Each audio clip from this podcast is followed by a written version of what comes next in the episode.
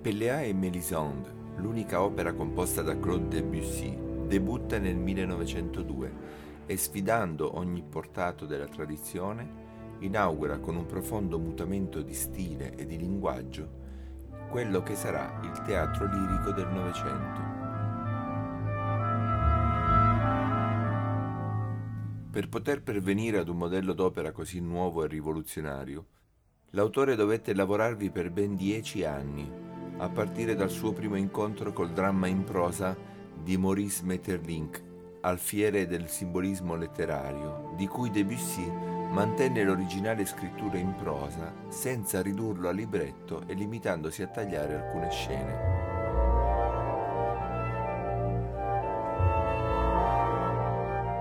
Pertanto Debussy fu il primo compositore a mettere in musica un testo teatrale preesistente così come era stato scritto, scelta anche questa rivoluzionaria,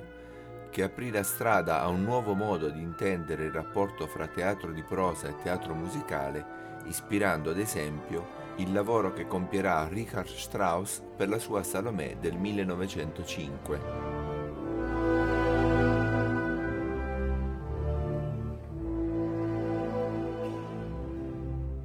Per essere fedele alla prosa francese di Maeterlinck, Debussy inventò un modello originale di declamato lirico,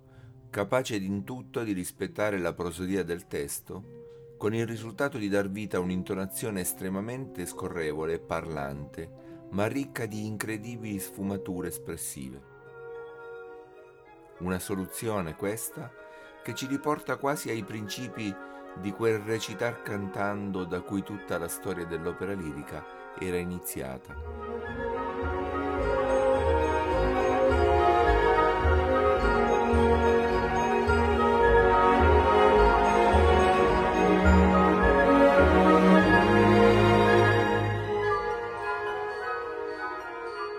Mentre in Europa quindi è ancora forte l'imponente influenza wagneriana, Debussy va in direzione opposta, un'opera quasi senza trama, senza azione, sussurrata fra non detto e indicibile, una fanciulla misteriosa, un re che la fa sua sposa, il rapporto d'affinità elettiva fra la giovane e il cognato, la gelosia del marito, la morte di lei dopo aver dato alla luce una bambina. Mentre Tristano e Isotta o Paolo e Francesca si infiammano di Eros e Thanatos, amore e morte, Pelea e Melisande sospendono il tempo.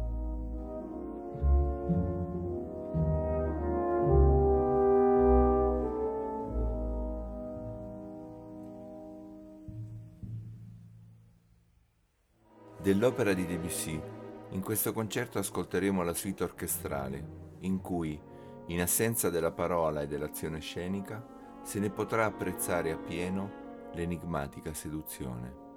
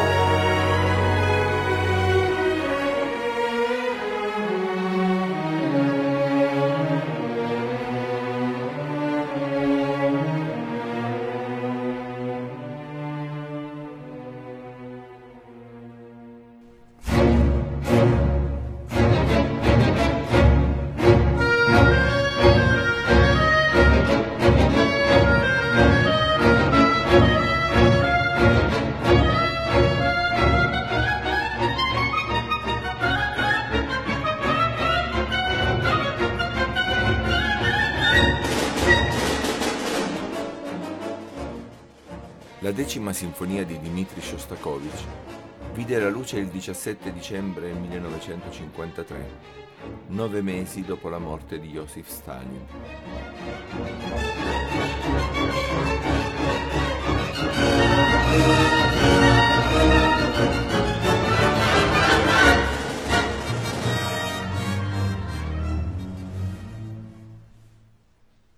Sfiancato dalle accuse di formalismo arrecategli da Zdanov per conto del regime stalinista,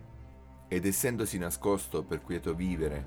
in una cifra stilistica che non potesse arrecargli ulteriori problemi,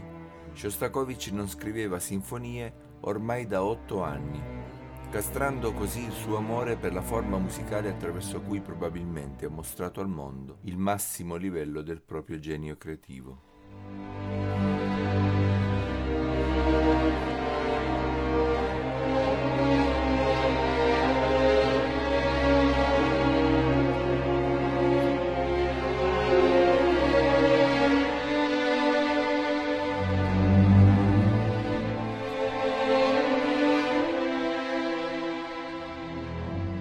Dunque il compositore russo coglie l'occasione di questa decima sinfonia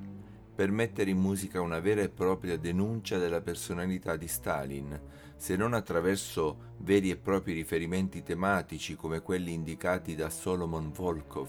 nel volume Testimonianza, quantomeno nella nuova libertà creativa e nel taglio fortemente introspettivo ed autobiografico della partitura, nonché in un parossismo quasi sarcastico nei confronti del defunto dittatore.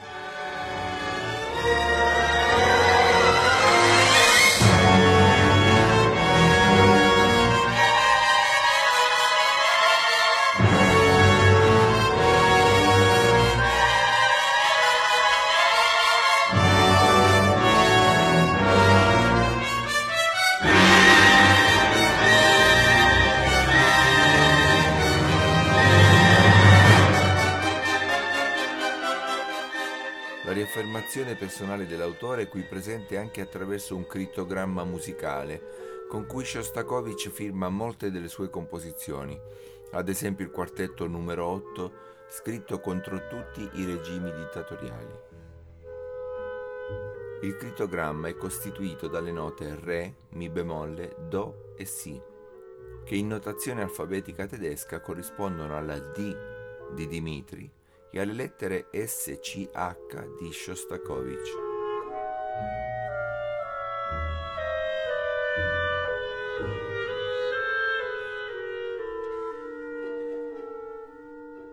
Non stupisce che al suo apparire in Occidente la decima venisse salutata come il ritorno del vero ed inconfondibile stile di Shostakovich.